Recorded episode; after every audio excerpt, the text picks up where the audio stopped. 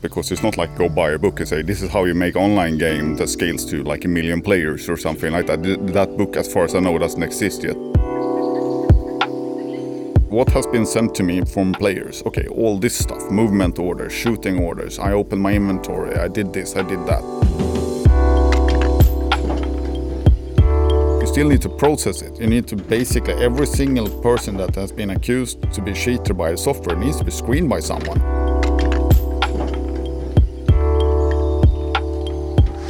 Welcome back to another Engon podcast. Yes, we've been gone a while. We've been getting ready for the release of The Division 2, but it's really given us some time to think about what we want from this series in the coming year. And I think we've figured it out.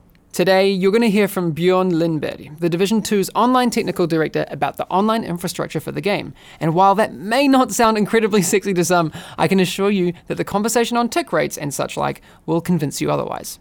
On that note, here's what I want to do going forward. I think the insight that we can provide straight from the developers on topics that they know so much about is clearly our strong suit. On this podcast, I want to ask all of the questions that I don't know the answer to and see where that leads us. And if there's something in particular you want us to investigate, whether that's the intricacies of screen space reflections, modern art pipelines, and anything in between, then we'll make sure that Engon have you covered. Hit us up on our Twitter at Engon Gaming, or you can reach me at Hamish Bode to let me know all of your brightest ideas. I would love to hear from you. Okay, that's enough for me. And I know I've been promising that we'd get a podcast on this topic for a very, very long time. So let's get right to it. Enjoy.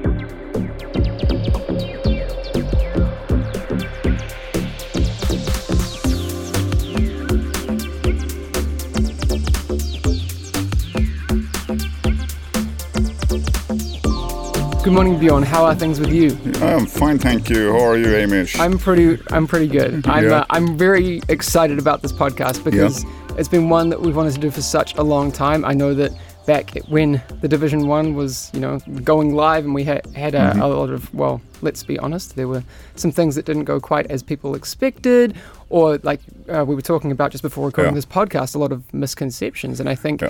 um, it's time to talk about some of those. So today, uh, we're gonna, I guess, try and start at the beginning of the rabbit hole and go as deep as we can and and see where we end up. Does that sound okay with you? Sure. All right. Shoot away. I know we have a, like a, a load of complicated questions, and I'm gonna try to answer them as well as I can. But yeah, as you said, there's a lot of misconceptions, and also because it's very technical. Sure. And different companies solve the problems in different ways. You don't Mm-hmm. necessarily have one way of solving all online problems. Just because that game did it like that doesn't mean we would do it like that necessarily. Sure. I mean, obviously, there's got to be unique solutions for unique Oh, yeah, problems, certainly. right? And in particular in such space, because it's not like go buy a book and say this is how you make online game that scales to like a million players or something like that. That book, as far as I know, doesn't exist yet. Be a good book to have. It would be nice, but on the on the other hand, if you read it, you would also say, ah, I don't agree with that, and then you would do something else. So it's still gonna break from the mold at some point. Exactly. Um, so I kind of wanted to start at what I I think is the biggest either misconception or part of the information that I think is uh, key to solving the puzzle of how the online infrastructure is put together, and that is the whole difference between client side and server side data. How- Data, yeah. Yeah. How would you explain that to someone who has never heard either those terms or Yeah. um, has any knowledge of those things?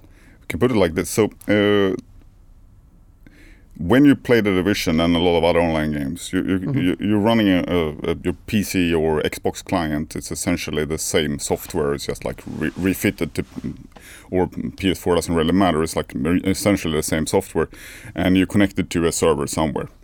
And on that server, in, in most of the time, you're going to spend it on a game server, and that game server is going to essentially run a simulation of the game at some fidelity kind of coarse grained, not necessarily with all the detail you would see. It doesn't certainly doesn't know about like you know a little paper cup on the ground, but it knows roughly what the like you know uh, the infrastructure looks like. What's what's the, uh, what's all the, where all the houses and cars and the things you can't walk into and that kind of thing. It knows about these things. It knows about your enemies you're fighting. If you have like you know cleaners or whatever or rioters or something like that, it will know about these as well. It will certainly know about other players. So the data you have on the server is somewhat different from what you see on the client. On the client, you have much more fidelity because you, you don't want to. If, if you were to represent what the server looks like, you would essentially see dots and boxes moving around. Yeah, I mean, of. why would you render all of the detail? That wouldn't. Yeah, you don't need all that sense. stuff to run gameplay basically. So there's just already there you have a difference. The, the other big difference is that the game server is an authority in the sense that it decides what happens. Mhm.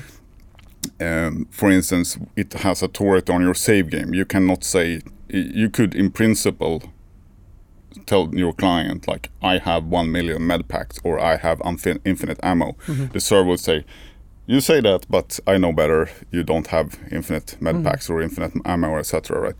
So it is an authority on this. So this is kind of the server data. It's authoritative and it decides what goes basically. Mhm. In particular, for instance, we can take an example that a lot of people have asked about and wonders like, I shot that guy, but it didn't seem like it had any effect. Sure. Are we talking about hitboxes or hitboxes, Okay. in, for, for instance. So what the server does here, it has a hitbox, which is basically it looks kind of like a Minecraft character, with like it's very. I mean, if you look at your character in game, it has like you can see fingers and arms, Mhm. and there's a lot of like cloth uh, stuff like that. The server's version of that is more like a Minecraft character. It's like a big box for your for your body, and there's like a couple of boxes for your arms, and one for your head, and one couple for your legs, etc. Right? Mhm. And that's enough to figure out if you shot someone, if you hit someone with reasonable accuracy. Okay. And what the game server is going to do, since you're on a network here, when I shoot something, you're going to basically send a message to the game server. I'm going to fire a bullet like so, this direction, Sure. this this kind of ammunition, whatever, right? I'm using this gun basically. And the server is going to receive that at some time later in the future, say 50 milliseconds later, the server is going to look at this message, say, okay, you shot someone, you did it 50 milliseconds ago. I'm already past that point in my internal simulation, but I have stored the position and all the boxes for all the other players in in in some history, which goes back so so much basically. So I'm gonna search back in that and see 50 milliseconds ago it looked like this, and yes, when you shot that guy wasn't actually where you think it was. However, what the client is going to do in this case, because you, so it's kind of it's kind of weird. Like you, you shot something you missed according to the server, but what you did on the client was seeing actually you saw this guy and you shot him. However, uh, uh, oh, this is going to be deep.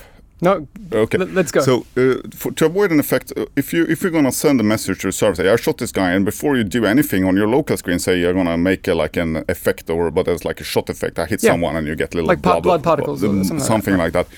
And you had to wait for that. Everything you did would be very sluggish. It would be very slow for you. Yeah. And you would feel that. Like I shot someone, and then just a little second later, it's gonna be like you know some frames of latencies before you actually see this, which is not gonna look very good. No, it doesn't feel We're good. gonna play it straight for you as if you were hitting this guy, Mm-hmm. and then potentially correct it later. Say, I actually didn't. It, it looks like you did so, but it didn't take any damage. That's Okay. one example. Normally, the reason you have this window where you go backwards and look for what happened in, pre- in the past is because we, since everyone is under a certain latency, Hmm. you you don't want to be in a situation where you punish people that have a high latency or in better cases like this imagine that you have you're, you're sitting with your scope like so and you're seeing and a guy comes running perpendicular to you as walks past you and you headshot him right when he goes into your crosshair right Yeah. and if you were to and then you send that message and then it reads the server like 100 milliseconds later. So a millisecond is thousandths of a second right? So 100 milliseconds is a tenth of a second. So a tenth of a second later this message comes to the server and we check where is that player now? Well he's past your crosshair certainly because i've been walking or running all the time. You will never be able to make that shot. So that's why you have this window where you go back and check where where were that player when i when you did the shot. And most of the time that actually works. Um, the problem here is that you get feedback immediately, and then the server potentially comes in and correct it later and say, ah, actually, no, you weren't. Depending on latency figures, for instance. So if you have uh, high latency on your broadband, for instance, or you have a temporary hiccup or something like that, you might not get the best result from the game server. But Sure. yeah.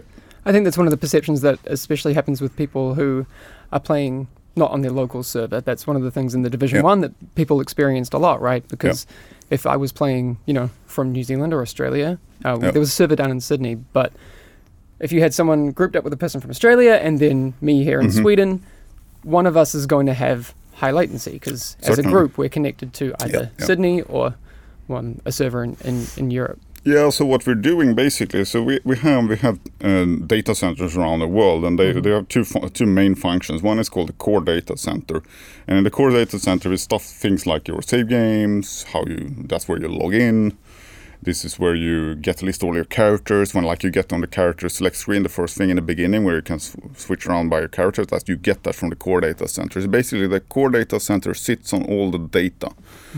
And it knows where all the game servers are. So at some point you say, okay, I want to play with that character.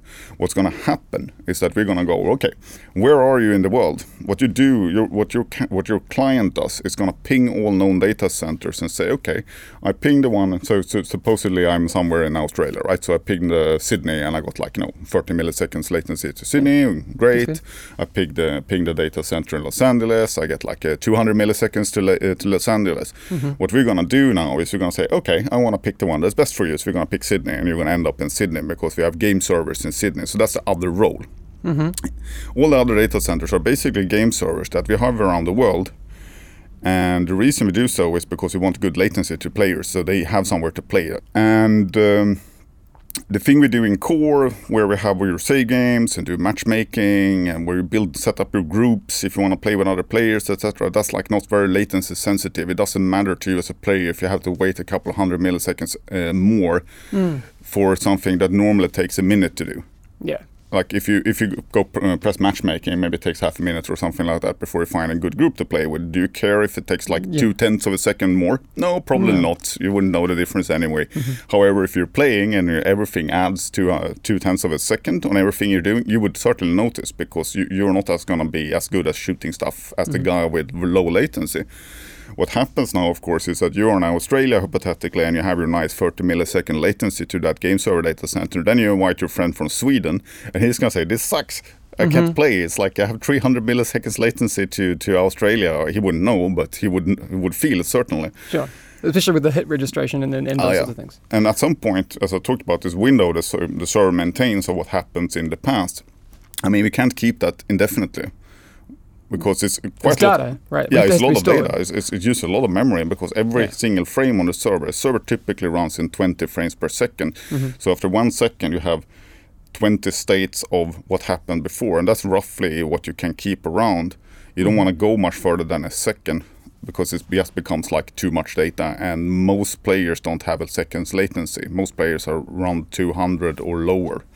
These are all dedicated servers. Yeah, yeah, they're dedicated servers, definitely. So one of the things that again people brought up a lot um, with the first game was the question of did we have dedicated servers, and we always Oh yeah. made sure that we were very clear with that and what that meant. Um, what are the other options, and why would we not use them, or why what would they be interesting for other games? Um, because there's the whole peer-to-peer and Yeah, Uh, you have other options obviously. One, the classical option that was for PC gaming for a long time was like, here's a software for a dedicated server, run it yourself, um, have fun. The problem with this, of course, is that this works if you do match-based games, like you know, a typical shooter, 16 versus 16 deathmatch kind of thing. You don't really carry anything over between games, right? You like you, what you have in your inventory when you start, say, a PUBG match is always going to be the same, essentially nothing. And you need to run around and get find all the things you want, right? yeah, And when you start new game, you still don't have anything. Uh, you don't carry over anything from the previous game. So this is where the division is different in that sense because like you have your inventory, you have your stuff, and you found that Yeah. cool gun or whatever, and it then couldn't you really work with a persistent world. It's- Exactly. it's the not- problem with giving the software to a bunch of players and say, "Hey, here's all the stuff." Also, you can save your save game over here. There's gonna be a guy immediately say, "Well, I wonder what I can give myself. Oh, I can give Yeah. myself all these things, right?" And it's very hard to protect against someone just doing that. Mm-hmm. Uh, because essentially they have uh, full control of what happens on that particular server. You can add a bunch of anti-cheat and anti-tampering, but they're gonna defeat it eventually if they want to. Mm-hmm. So it's very hard to do that because that's the other thing. On a typical game server we're running today, we have thousand players. Mm-hmm. And those machines are quite beefy, you might imagine. There's a lot of CPU cores and a lot of memory in those. Yeah. And um, why do we have a thousand players? Well, the reason is, is this because when you go into social areas or if you go into the dark zone, you want to make it reasonably believable that you're going to meet someone else. If you hosted 16 players on the division server and you walk into the dark zone, it's going to be empty because the other players are going to be doing something else. They're going to be playing a mission over there or doing something like that. So, Sure. So why not peer-to-peer? problem with peer-to-peer is essentially the same as with I give you the software, have fun, because Sure. what you're basically telling, saying to people is like, here's the software, run it on your PC or your Xbox or whatever, and we don't have any control. And if they want to update your inventory, it's, it's, it's cheating galore. Basically, it's Okay. so simple for people to just say, okay, relatively speaking, simple at least say, okay, I'm gonna add myself all the stuff I want. Oh, oh I get so much XP, etc., etc. Right. The other problem with peer meshes, as they call it peer-to-peer, what you mm-hmm. do essentially, just to get an idea, is like you have all the players in a session, and they're usually quite a low number, not a thousand players, it would never work, but say eight players, hypothetically. Okay.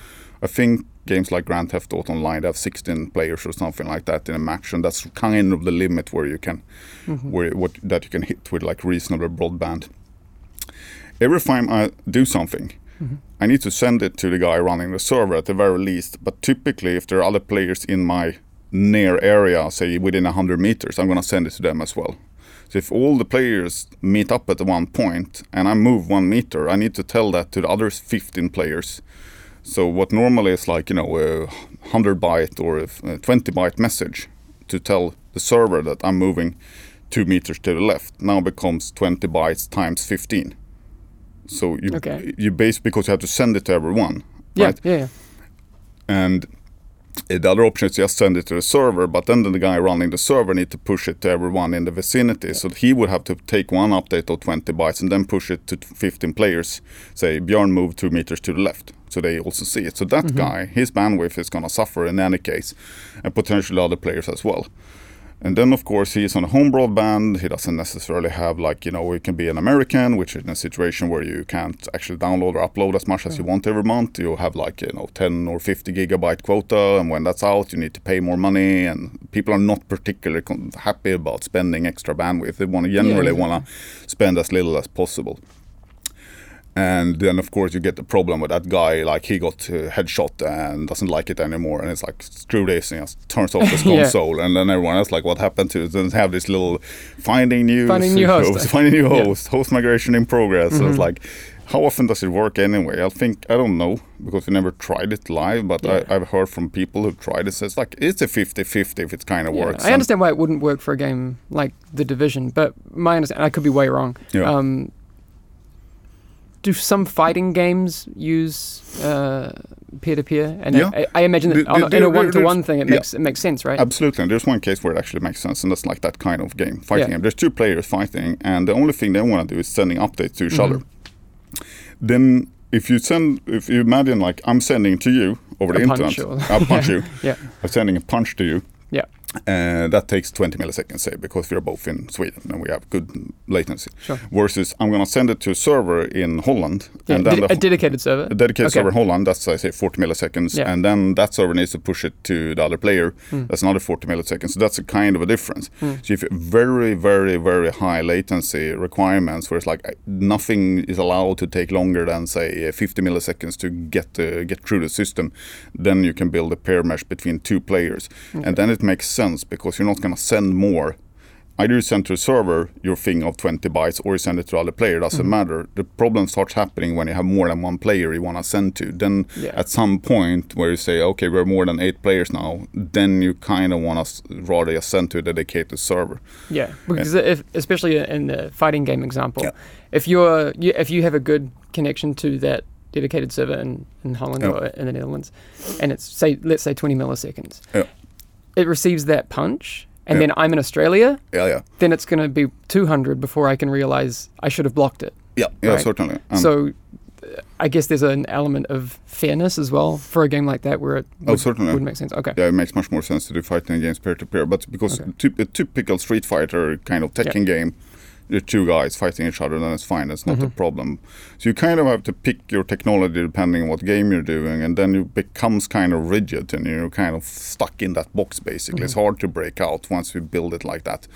Because you have so much tech te- technology building on top of it, and then changing model to something else. Like if you were to say decide today, oh, we want to do peer mesh instead of dedicated service, it's like a couple of years before we have something that even runs Yeah. because there's so much code that needs to be rewritten to like make it work basically. And I would imagine that likely even then it wouldn't run as well as a dedicated server solution. in, in not in our case certainly but we could, we could imagine for fun that Mm. that was a scenario. And just okay let's Your go idea of fun is really weird, but sure, funny. It's right I'm going to make a pair no. We'll see if it works.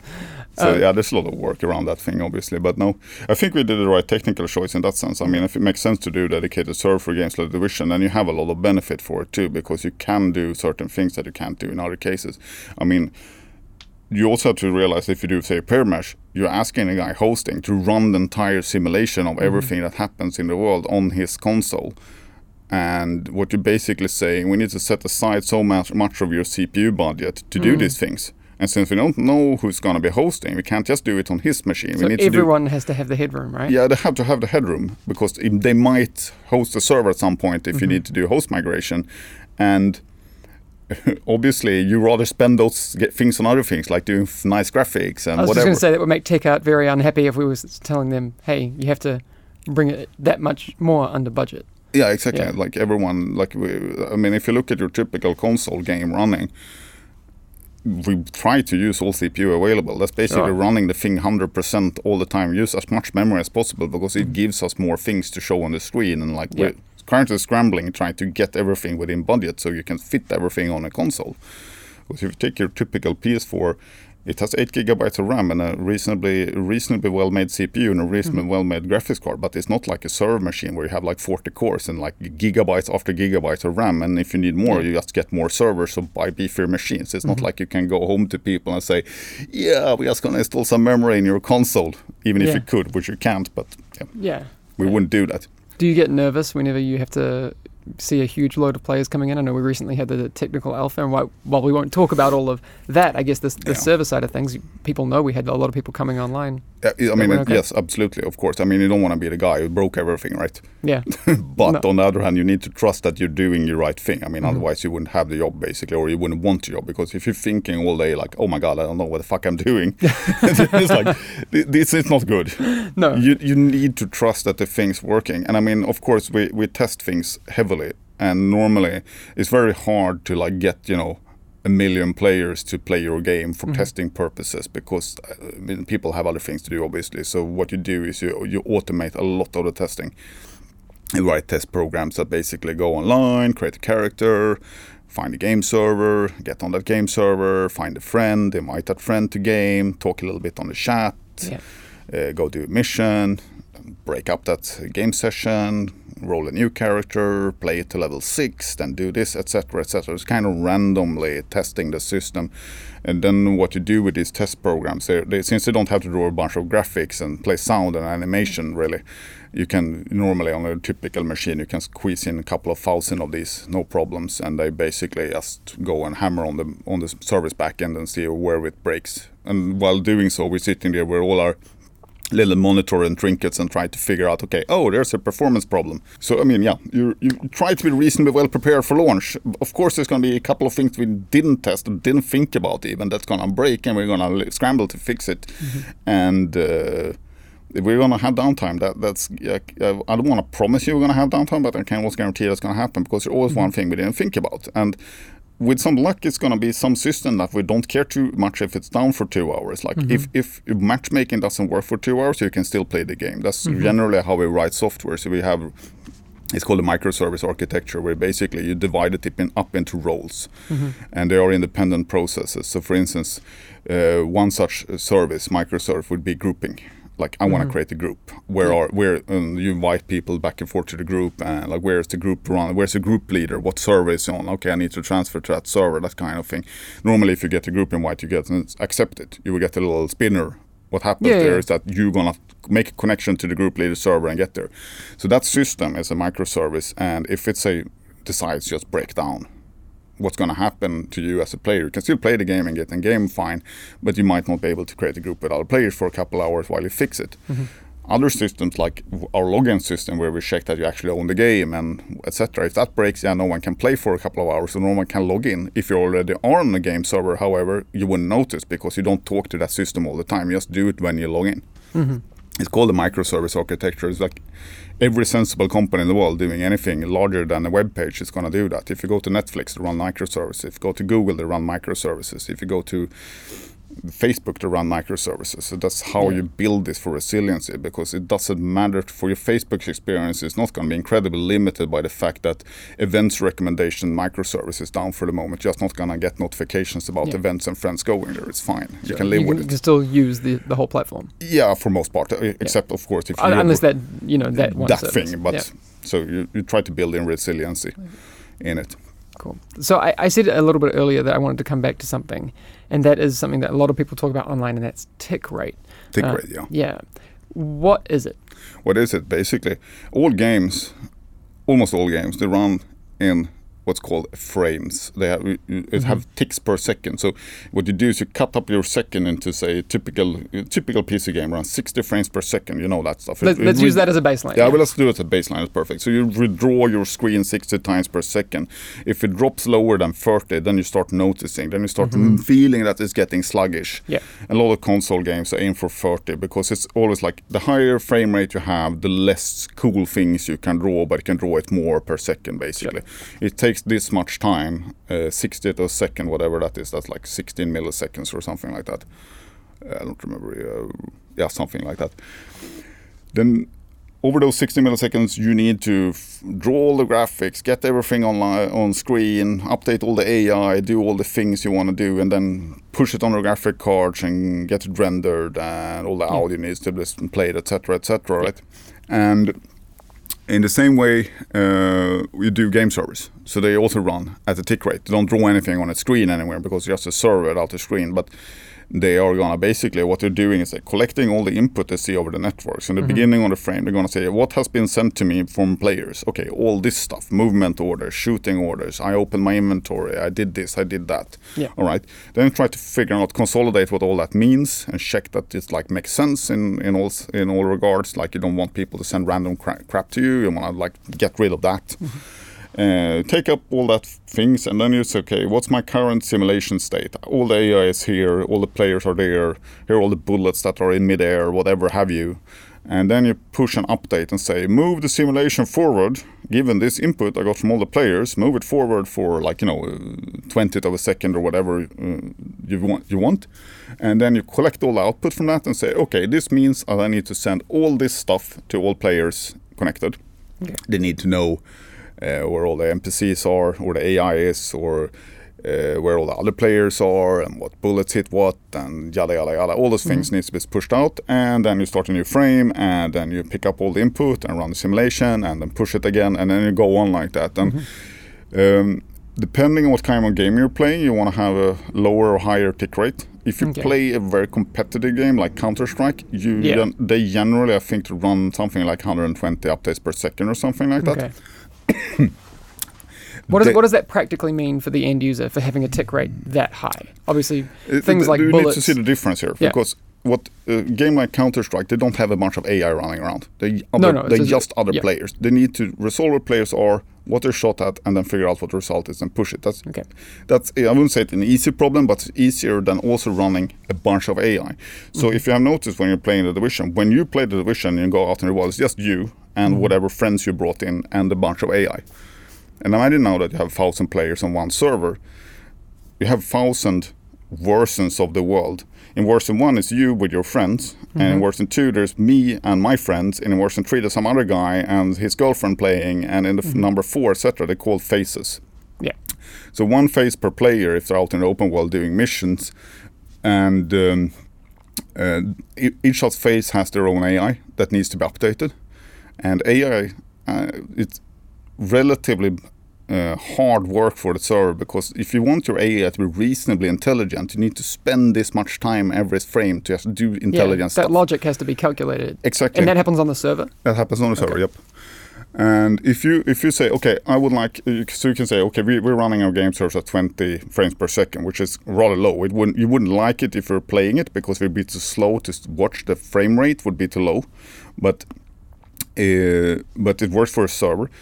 Say say you would argue okay, let's let's move this to 120 frames per second because we want the best shooting fidelity possible, basically Sure. then your AI have very hard time doing anything sensible every frame. You would mm-hmm. still want your AI to update at a lower frequency so you can get reasonable actions because it takes longer than 120th of frame for the AI to do something good that makes sense for you as a player. So what you can do is a hybrid model where you say, I'm going to update certain portions of it at one frame rate and other things are going to operate at another frame rate. So you can Okay. put your AI at a lower frame rate and your shooting mechanics at a higher, etc. Is that Then- something that we do? No. Okay. but you could. And You you, could, could, you okay. could imagine that was the case, right? You could All right. imagine you could do it like that. However, um, what what it turns out is that they're usually very tied together. Like what AI does is incredibly depending on what you are doing. So if you were allowed to Mm. run like 20, uh, 10 frames before the AI even noticed the fact that you moved because they're running at a lower frame rate, then it's been kind Mm. of weird to like reconsolidate that with the AI's understanding of the world. So you run everything at 20 and it seems to work fine. I mean, um, it's all, always going to be a debate, which is better. And you, you can imagine scenarios where it's like, oh, there's no AI here. We want to run it faster. We do adaptive frame rates on the game server too, mm-hmm. depending on load and what the situation is, because you can in principle run it higher in certain situations. Like there's no AI around. It's just players shooting at each other. Like let's increase the frame rate a bit. Okay. So we, The the, the, the adapt. Could you do an adaptive tick rate? Is what in principle, yes, yes. Okay. We, in, in principle, we already do because I mean, sometimes you run into situations where we, we didn't account for and say, "Oh my God, there's so much to compute. I'm not gonna, I'm not gonna be able to be done within my allotment. I have allotted myself, I don't know, uh, 50 milliseconds to complete a frame rate, uh, complete, complete a frame. That's a 20 of a second, right? And now, perfect storm of input and perfect storm of AI behavior that takes it. Okay, so you don't do it in 20, uh, 50, you do it in uh, 75. That frame is going to be slightly longer. Yeah. That happens uh, not so much, but it, it still do happens. You don't want to box for all these scenarios either, because if you did and say there's an absolutely strict 50 milliseconds upper bound, if you ever ever go over that, uh, everything is you can't do anything. It's like it's it, you, might as well just crash the server and start over. If you if you gave yourself those lim- limitations, then you need to be so sure that you're always under that you're not going to be willing to do anything instead. Because you're going to say, ah, actually, we don't want to try that thing because it might use too much uh, frame time, kind of situation, right? So i- it's it's a, it's a balance between what's what's like good and interesting for you as a player versus what's like computable in a reasonable amount of mm-hmm. time. And sometimes you go a little over, most times you're a little bit under. Mm-hmm. But you know, it's it's going back and forth like that. Is our is our game the, the Division Two made in such a way that the tick rate could or would change based on you know you finding one that fits or uh, Certainly, I mean we, we're monitoring everything. Okay. We we have uh, we, we're collecting a lot of like statistics and data about the gameplay, and uh, what what we noticed is that frame rate is not incredibly important for your general uh, perception of the game when you're a player. Uh, Okay. Like if, if you do 15 or 20, it On the server? On the server, Okay. yeah, you wouldn't notice that much of a difference. That's the first observation. But we also know certain key markers you're looking for, and if we see that, okay, uh, dude, we really need to increase the frame rate in the dark zone because mm-hmm. people have problems shooting because it's too low. Then we can absolutely do so, and I mm. think that's the plan as well. Yes, especially in particular for PvP scenarios, we want to run, run it at a higher frame rate because we know we don't have a bunch of AI running around, mm-hmm. and we also know that people are, it's beneficial for players to have a higher frame rate because you get better fidelity when you're shooting, get more responsive shooting, and your headshot actually hits better than it would if you'd done it at 10 frames per second or something, or 5 frames per second or something extreme like that. okay. So is it potentially possible? For example, there are to use the Division One example, there are dedicated PvP modes in uh, you know Last Stand, Skirmish, and those sorts of things. Could those run at different tick rates from the main game? Yep. Uh, no, that's the plan anyway, because at the, in these cases we don't have a bunch of AI running around, so uh, or very little of it. Uh, If you go into the dark zone, most uh, like in the in the first game there was kind of a lot of AI in the dark zone, but in many cases they weren't around when you were shooting. The problem is, of course, that you have dark zone is a large uh, consecutive portion of the world, you need to kind of update AI even though you don't necessarily see them. You can do it at a lower frequency or lower, uh, this called a level of details, a LOD level. And if they're like, you know, 200 meters away and don't actively do anything with the players, you run them at a slower simulation because they don't need that much. You kind of just want to know their general whereabouts and roughly what they're doing. Are they respawning or poking their nose or what are they doing? While if they're in active combat, you want to update them more frequently because they have input to you as a player. So that you already sort of see that there's a lot of different little knobs you can turn here to Yeah, tune yeah. the gaming experience and uh, tuning this gaming uh, this gaming experience is hard to do in the lab because for two reasons. First, you don't have 1,000 players per server when you're Mm. testing. We're, we're not that many people working on the project. God, God bless. That, that'd be But nice, but yeah, that would sure, be nice, yeah. but I mean, you you can't get all these players on the server. So it's hard to tune these vari- uh, variables for like real gameplay Mm-hmm. sce- scenarios.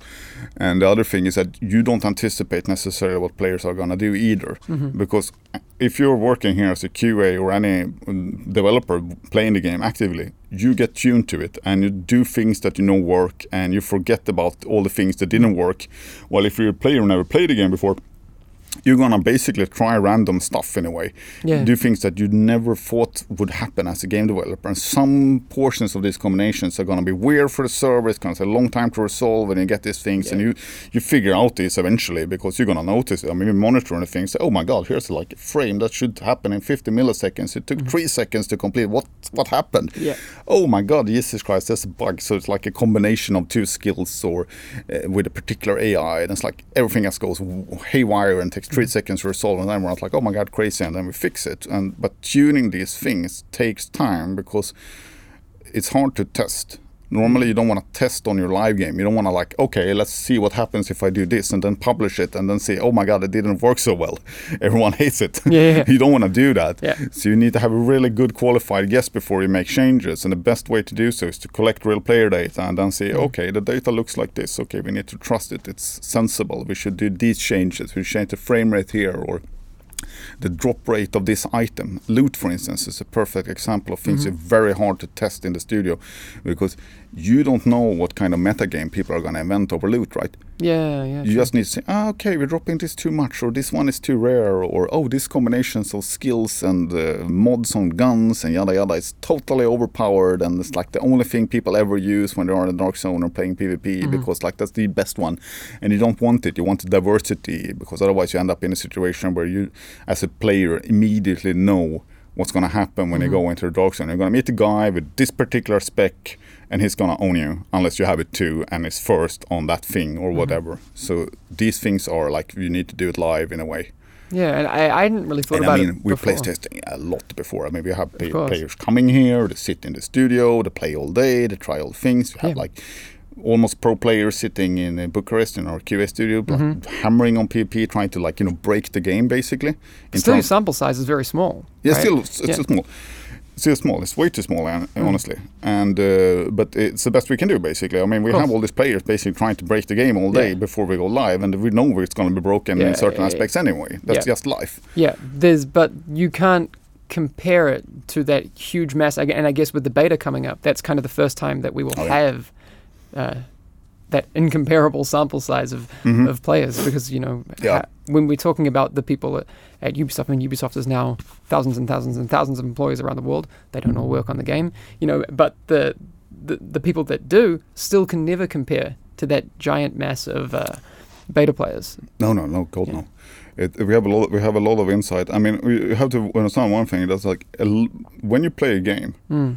And your perception is that it's broken. What you what you kind of missing here is like most things actually do work. It's just that one little thing that breaks it for you, and mm. that's. I mean, that's true. You need everything to be more or less perfect. Otherwise, you're gonna. Otherwise, that that little thing, annoying thing, is gonna be a problem for mm. you. And uh, so we fix a lot of things. You fix the obvious things first, obviously, and then you start hammering on the things that are not so obvious, and you try to figure out, okay, how do we do this in a sensible way? Because it could be easy to solve it in a certain way, but then you kind of would like, you know, if if I nerf this thing, what kind of relation does it have to that thing that I didn't nerf or whatever, right?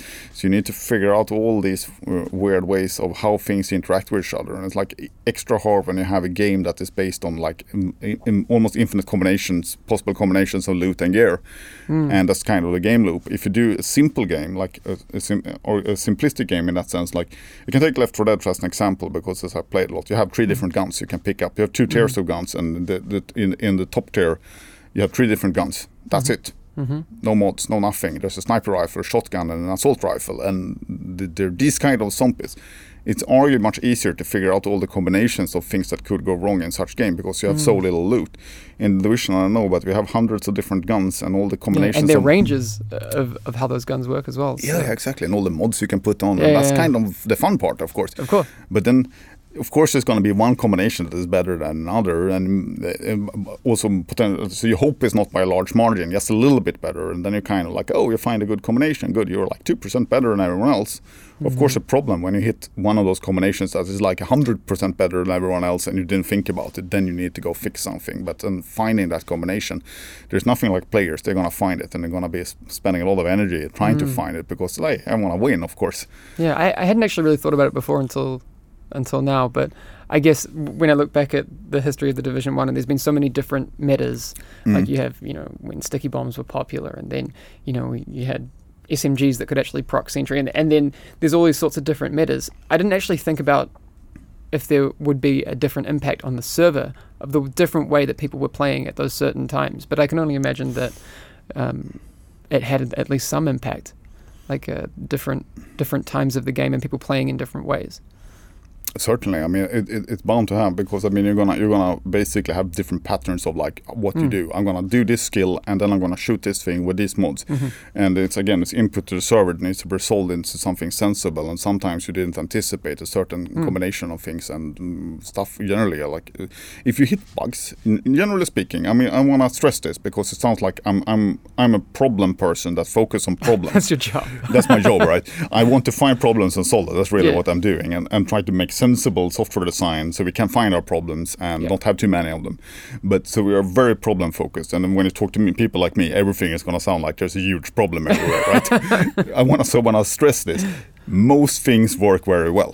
Yeah. That's very important to remember. It's just one combination, right? And yeah, Mm-hmm. as I said, you, you don't necessarily know what kind of stuff people are gonna come up with when, it's, especially when it comes to the meta game. Like I want to make the perfect loadout or build. Yeah. You're gonna find someone that's gonna uh, like break the bank and like, oh my god, we never thought about that. And Yeah. then of course you say, let's nerf that rifle, and then. People from, from, from the right that comes in like, why did you nerf that rifle? Like you, you broke my, my build. Yeah, what yeah. are you doing? Yeah. Like, oh, we didn't think about those guys, or we didn't anticipate that would be a Mm-hmm. problem for them, basically. Yeah, like you say, with all these interactions, it, it Yeah. becomes exponentially more complex. And But- I mean, I also- want to point out that I'm kind of outside my comfort zone in terms of when I talk about gear and things, because that's not necessarily what I'm doing. No, you're not a game designer. No, I'm not a game designer, so I like if they probably to be screaming upstairs when they hear it. Like, Frederick's like, no, Bjorn, that's not how it works. Yeah, you, you want to check with them first before I live will. on this one. Yeah. Um, I guess now's a good time, or I think a necessary time to talk about things when, when you say people's perception of things going badly is really bad for their experience. The, the biggest thing um, that has detracted from people's experience with the first game um, was the interaction with people cheating. What was the the case for that game? What, what did we have in place for that? Um, and I, I guess it kind of ties back into what we talked about initially with the whole difference between server side and client side things, because a lot of, well, from from my understanding, a lot of the ways that people um, managed to do things in the game that we really didn't like and didn't anticipate yeah. came down to certain things operating on the server and certain things operating on Oh, the client. certainly. right? Big disclaimer when it comes to anti-cheat and how we tamper with it. Like we don't want to talk too much in detail about it, for a Yeah. simple reason that you don't want to give away everything you're doing. But on, in all fairness, there's certain things we can talk about because they're gonna. If if you were a cheater and trying to make cheats for the game, there's certain things that's gonna be immediately obvious to you. Mm-hmm. That's difference from from the first division. The first one is that we basically. So you can uh, let me explain cheating a little bit and how it works, what you can mm-hmm. do and what you can't do. Uh, the server simulation we run on a server, it's very hard to mess with it because we generally sanitize all input to the server. It's very hard to make it do something it didn't want to do. So, but what you can do is you can get away with things it didn't think about checking, right? It, it- Yeah. One good example that happened uh, happened early in the division, and this is easy to fix, so it's easy to talk about it. And like we didn't check how many med packs you had on you on on the game server. We didn't bother checking. We just took it like at face value. The client mm-hmm. said, "I'm gonna use a med pack." The server, sure, you use the med pack. We never bothered checking how many you actually had. Mm-hmm. So people, what they did was they said, and I'm gonna go see if I can figure out where in memory the sh- med pack counter is. Mm-hmm. And they find it pretty quickly. Okay, so here's the med pack counter. I'm gonna give myself a million med packs. That's the first one. The other thing they also do is like the cooldown for using a med pack. I'm gonna set it from like what 10 seconds to zero seconds. Yeah. And uh, every time someone shoots me, I'm just gonna give myself a med pack. It takes no time to apply, and I have an infinite amount of them So basically, basically, God mode. pretty much. Yeah. And the game server was like, dun, dun, dun, dun, dun. Nothing's wrong here. And then we okay, we see this immediately. Oh my god, we don't have a check on the med pack. So you mm-hmm. just put the check on the server and say you don't. We only have three med packs, and it takes ten seconds to use them. If you try to use them more often, we can assume you're a cheater because a client, a, mm-hmm. a normal client that haven't been tampered with, wouldn't allow you to use a med pack more often than say every ten seconds. And you don't have more than three, so you wouldn't even try to use more than three. If you try to use the fourth med pack and you try to do it in such a way that like oh, too often, basically, we can like we can throw you out of the session if it's uh, and then we basically log it somewhere and say okay this player has been trying this like you know it's 20 times on three different servers and we kick them every time and uh, sure looks like the guy is a cheater. Maybe Yeah. we should ban him right? So Yeah. we so those are the first thing you can do. And in principle you can do that with a lot of things. Like I can you can't use guns you don't have you can't uh, arguably you can't go to a vendor and just tell the vendor the, it- the price item the item for this price is one dollar instead of like you know 200 whatever. All those kind of things are relatively easy to check on the server. And generally speaking you don't care too much because uh, once you have these guards in place it becomes a non-viable sheet you can't do it anymore. So even if someone tried it didn't bother. It's like yeah whatever. Try try something else that actually works. Okay. And then you get into a category of sheets that are much harder to work with, generally speaking. There's also things where we kind of have to trust the client a little bit. Okay. And in our case, it's movement and shooting, which is kind of weird. Why do you do that? Mm-hmm. We talked about this earlier, but if I'm, say, say- say I'm waiting, say you can imagine an implementation where it's like, I want to move forward. Yeah. So you tell the, the server, I want to move two meters forward. Then the server says, yes, you can move two meters forward. There are no walls, there are no other players, there are no cars, whatever. Go for so it. you're allowed to do that. And then you actually move on the screen. Mm-hmm. Right? With that latency, you feel like I'm pressing forward, and then you just like you get Yeah. this kind of latency. It's get sluggish, sluggish. It's called rubber banding, basically. yeah. You have this, and sometimes the server corrects you even and say, "No, we didn't move and then that." you like pop back to you like pop back point. to yeah. where you were, and it's it's awful to play like that. Yeah. You don't want that. So you kind of want to you kind of want to allow the client to like move around and then send mm-hmm. these updates, and then eventually, if you see that people are cheating, try to go inside buildings and that kind of thing. Yeah, or move it at a really fast. Then you can correct it. Yeah. So it might look like on your client that as you were moving, but in reality you weren't on the server because you know we had a bounds check. You're not allowed to move inside the building, etc., etc. Yeah. So these are these are it's a class. The same with shooting. Like I wanna I want immediate feedback when I'm shooting because that's what makes it fluent and nice when I'm shooting my guns. I don't want to wait for the server to acknowledge every single bullet I'm shooting because it's just gonna be too slow. Um, but in in uh, in in regards to that, we also trust in the client to say, okay, I shot this guy. Basically, we can do a bunch of hit detection. Then we can say, okay, and then we sh- much later, actually, when I say much later, s- much later is in terms of a second, say. We actually check was this a legit shot? Did you actually do this, or did you just say you did it? While in reality you didn't, right? Um, and in some cases, uh, you will say, no, we didn't, and we're gonna correct that, and we basically gonna give back the HP to the other player who shot, for instance. On your screen, it's gonna look like his little HP bar goes down and then goes back up again, because Okay. like in reality, that never happened. Sure. Um, but these are areas where it's easier to, sh- to cheat. And what you can do here as a game developer, you can say, okay, if you have a guy moving too fast, you're in a dark zone, there's a guy running around like crazy and he's like It super happens. fast. And Yeah. it's like you can't ever shoot the guy, it's very annoying. And what the game server would, of course, want to do is to correct all this stuff. And if it's blatant, like you twice as fast as everyone else, there's blatantly someone cheating and you know it's a problem and you ban the guy and you're done. Mm-hmm. But what happens when people make themselves like 2% faster than everyone else? Hmm. Then you start to get into a problem where it's like, do I trust my data? We are on an on a network. The data is gonna end up at my server with a certain amount of latency. I don't know from point A to point B, say one server frame that's 10 to a millisecond. You move, so, so say your your moving speed is six meters hmm. per second, and that's it. Basically, Yeah. you can't go can't go faster than that. And here we have from from uh, one millis, uh, 10, um, zero milliseconds to say tw- 50 milliseconds, we see that you move seven meters per second on average. Is that because my perception of the world is a little noisy because I'm in a networked environment and don't receive my update as a game server in timely fashion all the time because of network latency and that kind of stuff? Uh, I don't know. I should probably Yeah. sample more stuff, and then you know you, you build your picture of what the player is doing over time and Yeah. then a minute later you say okay what happens in the last minute okay this guy was always moving at like you know eight meters per second it's very fishy Mm. Yeah. let's make a note on this player maybe we don't really trust him after all maybe Okay. it's cheating we don't Yeah. really know so you try to build this picture over time but over that minute or that 10 minutes or whatever before the server finally decides to kick the cheater of course everyone else is going to have the perception that there's someone cheating Yeah. because they see it on the screen and they see he's moving too fast Yeah. And- Especially if it's a, uh, obviously six, you know, if you're, you know, at seven or eight above six meters per second, it's, you know, it's like. That's 40% ish. But if you see someone at like 60, you know, that's a. Yeah, a- yeah. a very then you definitely know right away, but Yeah. it can take a little while for a server to pick up on this because Yeah. it doesn't want to. It, it wants to collect re- relative uh, because what we're doing when we ban someone, we're basically saying you paid so much money for the game, you don't have that anymore. Bye bye. Yeah. We are totally okay to do so, mm-hmm. but we want to be, be dead sure that we don't ban someone just because they have a crappy network latency and it looked like they were cheating when in reality mm-hmm. they weren't. We, we want to be dead sure on these things. Uh, otherwise, we would basically have a lot of angry players saying, "I wasn't cheating. I it, it, it, Mark message cheated, but it wasn't." I mean, that happens too. You have anti-cheat on servers that are too aggressive and doing it too much, and you get all this like, "Sorry, everyone, you get Yeah, your game back. Don't we- worry about it. We don't want to be there. It's it's, it's Yeah. not nice, uh, and uh, you don't want to be in the opposite either, where it's like, "Oh, we don't want to blame, point fingers to anyone and say they're cheaters because we're afraid to ban people." You need to be right. That's Yeah. the problem generally.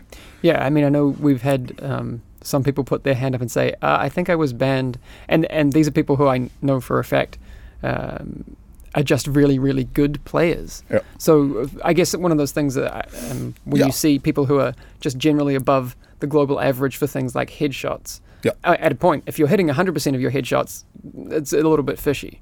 Yeah. But there are some people who are just, you know, I don't know how many of my headshots I hit, but it's not very many. Um, but if someone's hitting, you know, 100% it's a bit fishy, but maybe, you know, they're twice as good as me. Mm. So instead of, you know, my 10%, they're hitting 20%. Mm-hmm. Yeah. And I guess that on that sliding scale somewhere, it, Mm. um, yeah, like you say, if someone is hitting, I don't know. But just a the headshots is good, right? If Yeah. you have a guy who who of all his hits he's ever registered on a server, 100% of them are headshots. Mm-hmm.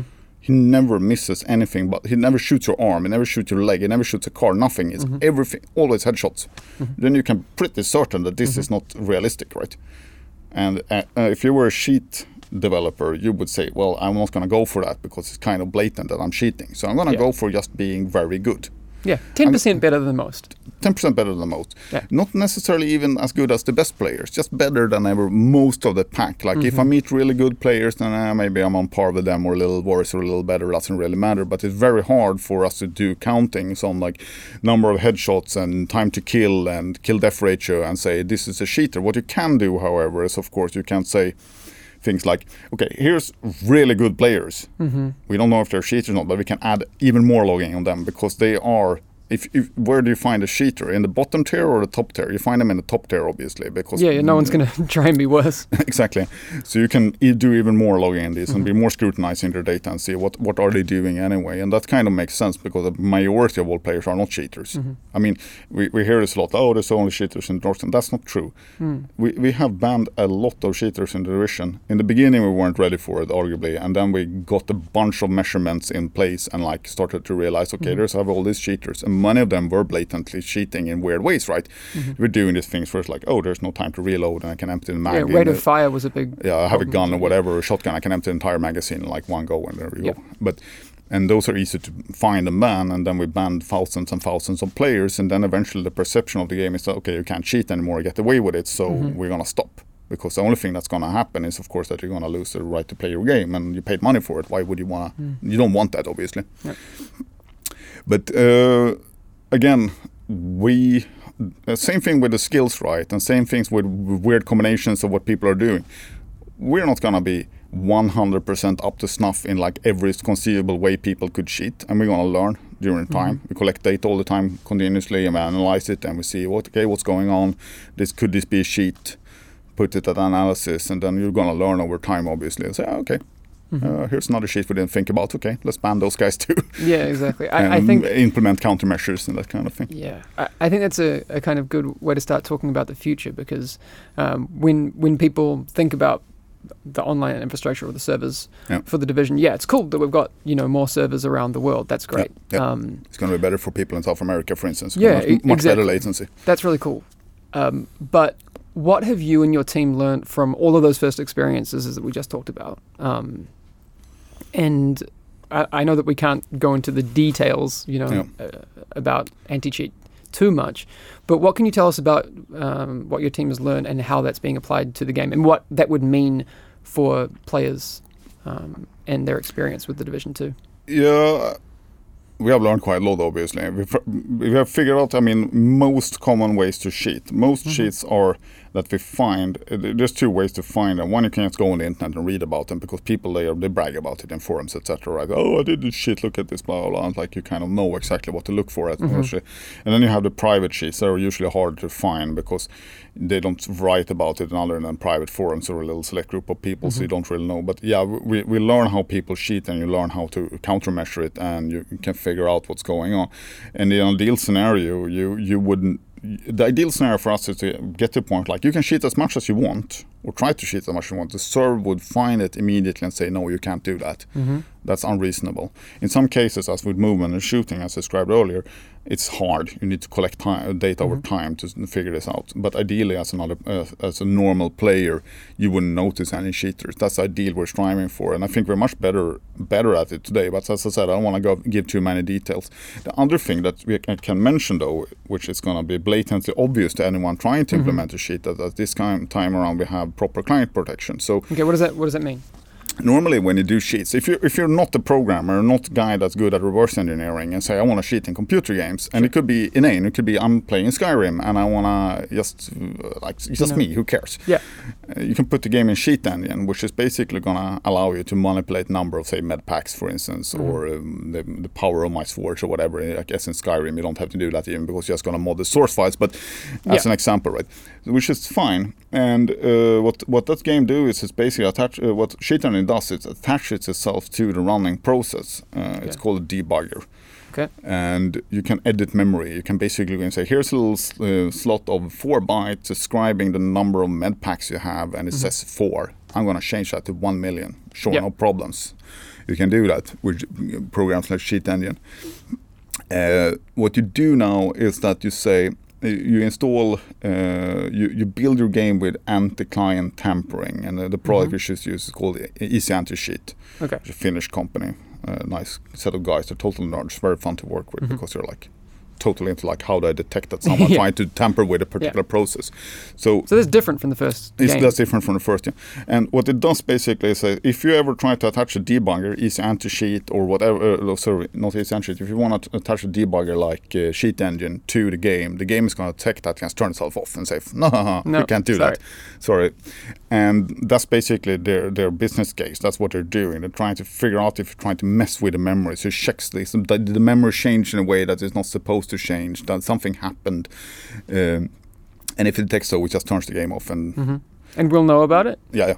Cool. That's good to know.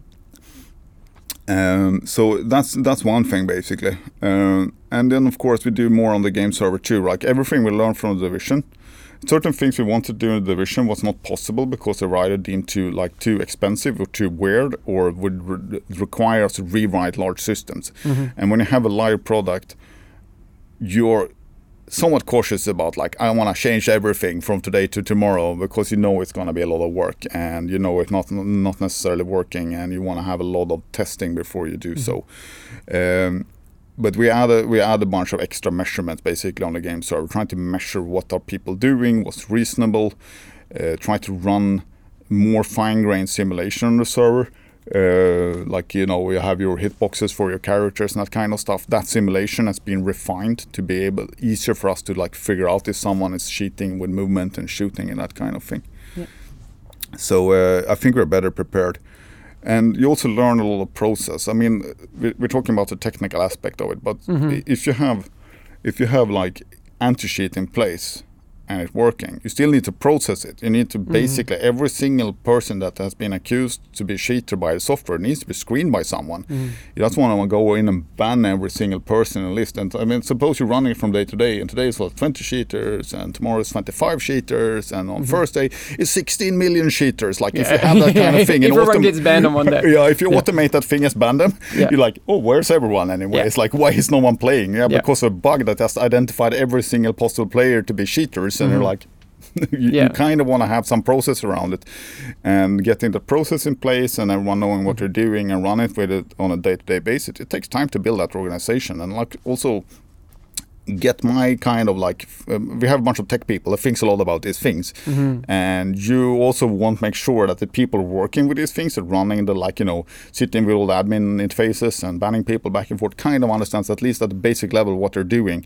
Because you don't want to tell them like yes just press the red ban button on every single person here because Yeah. then they're basically no better than automate, automating it. You want people to be intelligent about it and have a, a good structure and also have like you know we need to build you need to send them an email and you need to be able There's to respond. structure, yeah. and it's respond to that email when they say, "I don't think I was a cheater. I was falsely accused. Like, uh, please review my my Yeah, case." customer support is going to get super angry if 16 million people get banned in a day. Yeah, certainly, and Yeah. They, they would have a lot to do. Yeah.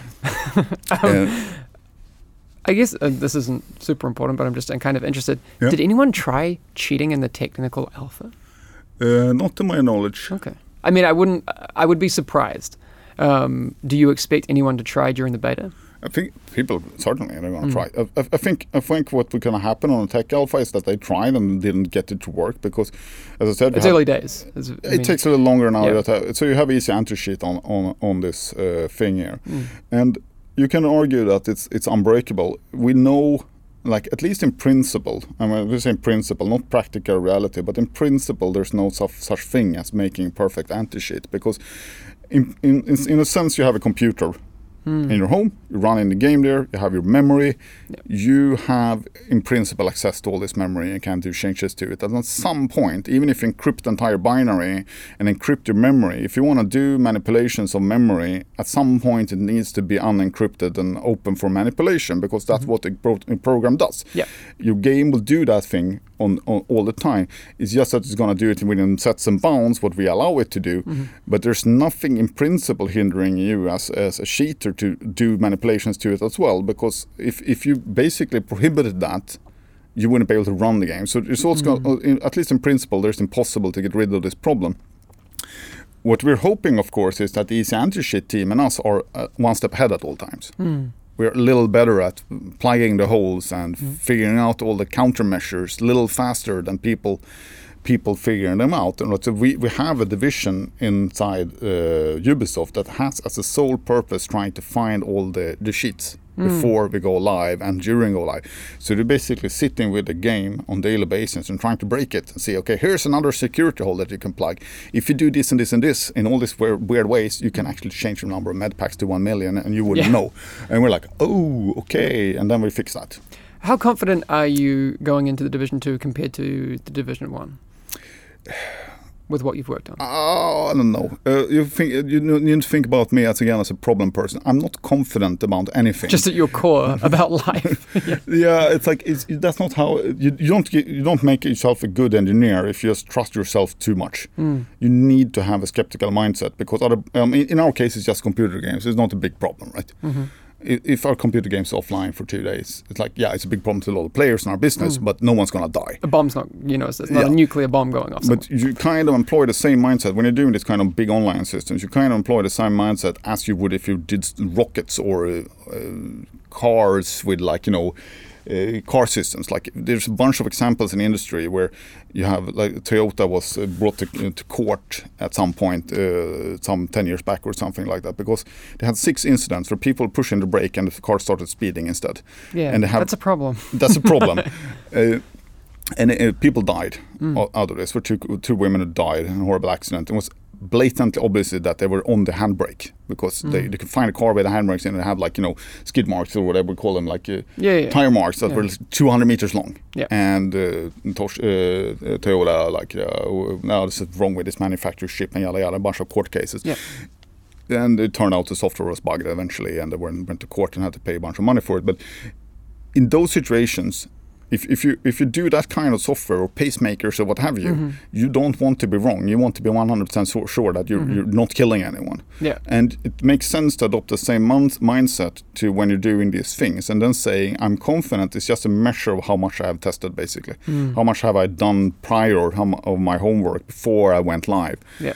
Um, and there's not just like the thing of say cheating and a general player experience. There's a bunch of other things that also Sure. need to happen. Obviously, you need to run an infrastructure with millions of players playing at the same time and having all that working. So there's a lot of work that goes into this. Mm-hmm. And yes, I'm more confident, and but it's based uh, based on the idea that we have done it already, and we know what works, and we know what we don't have to do, we know what doesn't work, and we can kind of discard a bunch. We learned a lot from the first game, obviously. Yeah. How do you run a game this size? Well, you, know, you do it like this apparently because it works for the first game, and then Yeah. we figure out, out those things. But I mean, there were things there that we never anticipated would happen, and it was just buggy and weird, and we like solved it eventually. And what you try to do as an engineer is like to okay, let's simplify the problem one further step. Okay, mm-hmm. this thing here that does X is kind of complicated. I don't really understand what it does, or it's hard to understand what it does. And every time I look at this code, I'm like a little bit confused.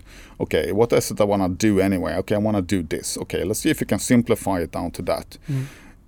it's going to do the same thing. It's just going to be less complicated. And the reason for that is, of course, when it breaks, it's easier to analyze and say, I can read the source code and I can say by reading it that this must be the case or that must be the case. And you, you try to work with these things to make it easier for yourself to like figure out what's wrong when it goes wrong.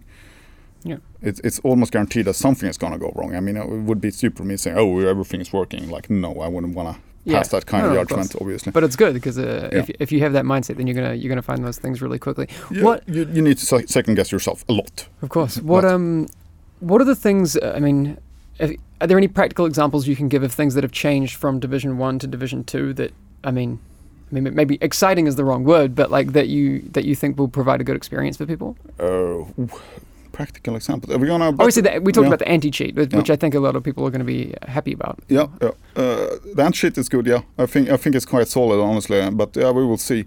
Uh, other things we have done, we have worked quite a lot on getting better latency numbers for players in general, like better uh, server latency numbers.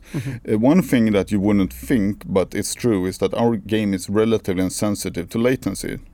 So I mean, if you if you're playing with our game, we, we test this in in the studio uh, on regular basis, and you're playing like when we do playtests, you don't notice, but we're basically adding out 150 milliseconds of latency and one percent packet drop to our own internal playtests. Okay. Yeah, you don't notice, and that's No. the point. All right. Okay. So your typical user, like if you're in say Europe, uh, United States, have good broadband, you generally speaking have something between I don't know 20 and 100 milliseconds latency to your data center. Okay. That's just what it, that's normal basically. Your closest data center is going to be within that range. That's kind of our target. Uh, if you're going to go much lower than that, you need to start looking at things like, okay, it's a local area network. We're playing at like, you know, have our own dedicated server software running in the same building as we're playing, basically. Yeah. So you would imagine a scenario where most players are in that ballpark figure. I would say argue that they're usually a little bit lower than that even, but mm, just to be on the safe side, you argue that okay, then we want to have players that are in remote locations without good broadband, and they're going to experience something like you know 150, 200 milliseconds latency. They're also customers, and we want it to work for them. So we're basically aiming towards having about 100. If you, you should be able to play the game with reasonable fidelity at about 250 milliseconds of latency, and then trying to cut on that number. You don't want to cut. You can't cut on the customer's number. You can't say, No. "Hey, customer, you should get better broadband. That's going to be hard. Yeah. We're actually going to come install it for you because that comes. Like, it's not a package deal like that. We Yeah. can't do much about that." Uh, so what we're trying to do is basically cut away latency in all the places where we can say, okay, we can save 10 milliseconds by doing this.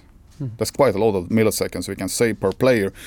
And for the guy in the bushes where had a, you know some really really weird internet connection where it's slow, he's just gonna save himself 10 milliseconds and he wouldn't notice that much of a difference anyway. But for the guys who sit in big cities which have like you know more or less a direct fiber optic towards the data center in Los Angeles, say, they're also gonna get 10 milliseconds off. Mm-hmm. And they're gonna get a better experience as a consequence. We're kind of targeting the guys with low bandwidth, low, high latency out in the bushes. Uh, imagine like the, the, the outback in Australia or something like that, right? Those guys. We're targeting those, but it's beneficial for all. So we're trying to basically save uh, save bandwidth everywhere we can. Just make the turnaround faster, so you get less hops and less intricate things, and then you basically sit there and optimize, you know, your network stack, and you say, oh, let's uh, let's let's do it like this instead, and we can save this and that, and you have all these kind of trinkets in place. But yeah, perfect. I'm excited. What are you what are you looking forward to most in uh, the upcoming months with the release of the division? Are you do you get to take a break at all, or are you just going to? Uh, not really. it's kind of this is kind of where it's starting. Yeah, right? turn on the servers and then I guess uh, yeah. Yeah, then you there for a week or two. Yeah, and then you get panic calls from people being. no, like, usually people are panicked. They're usually right next to me, and they're like, yeah. we're usually panicking at the same time. So uh, we can't show this, of course, but we have like a, an array of big monitors on mm-hmm. all the walls and you can see concurrency curves and alerts and all that kind of stuff. And we start to be red and blinking, you know something is wrong, and then you go investigate it and you yeah. solve it, and then you take the next one basically. Mm-hmm. And so do, you you basically try to streamline a bug fixing organization by just mm-hmm. okay we are live or we're doing open beta, and here all the it's called a war room, like yeah, classical war room yeah. kind of style where you will have in Pentagon or whatever, right? And all the generals are sitting and like figuring out what to do next, but basically get the stream on stream of stuff coming in. like this is broken, that is broken, this doesn't work the way we think it should work, or here's like this uh, service using 100% CPU all the time. What's wrong with that anyway? Yeah. And like, can you fix these things? And then important part of this is having a very quick turnaround on patching the backend. You want to be in a situation where you can say, okay, I figured out what's wrong. Mm-hmm. Here's here's the updated binary. Go, get it live now. Because in, in very many cases, you don't need to patch the client. It's just a bug that makes the game server crash under certain circumstances. You know what to do to fix it. You don't have to change the client at any point. You, need to, you don't need to have like a, a scheduled maintenance to fix this because the user doesn't need a new client for it. You just need a bug fix on the game server. Yeah. That's one huge benefit of having dedicated servers. If you did this in a peer mesh and you had a, a server bug, and I need to patch your your your client yeah, because you're running the server yeah. on your Xbox, say. Yeah, I don't want to wait two weeks before that's fixed. No, uh, no I don't think anyone wants to so, wait. No, no one wants to wait. That. So moving a lot of the stuff to the game server allows us to also patch it very quickly. Mm-hmm. And generally, you don't notice as a player. You, what you what you see is that the game server crashes. You get a delta error, and then the next time it wakes up, it's just going to be the new version. We push it out every, everywhere, and then either we restart them in some kind of maintenance or rolling restart. We just oh, there's no players on this server, let's restart it. No player on that server, restart it, and then you kind of okay. go around, or just wait until it crashes because it would have crashed anyway. There's no different from you as a player if I turn the server off or it crashes yeah. because of a bug.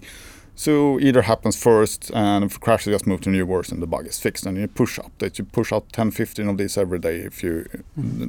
depending on what, what kind of bugs you find run into. The analysis part is usually the things that take the longest time, right? So you're sitting your code and say, hmm, what could possibly have gone wrong here? Why do I yeah. crash at this line? Like I don't know. And then you start analyzing it and you look at crash dumps and uh, a crash dump is essentially when something crashes on the back end, you get pretty much a copy of the memory was.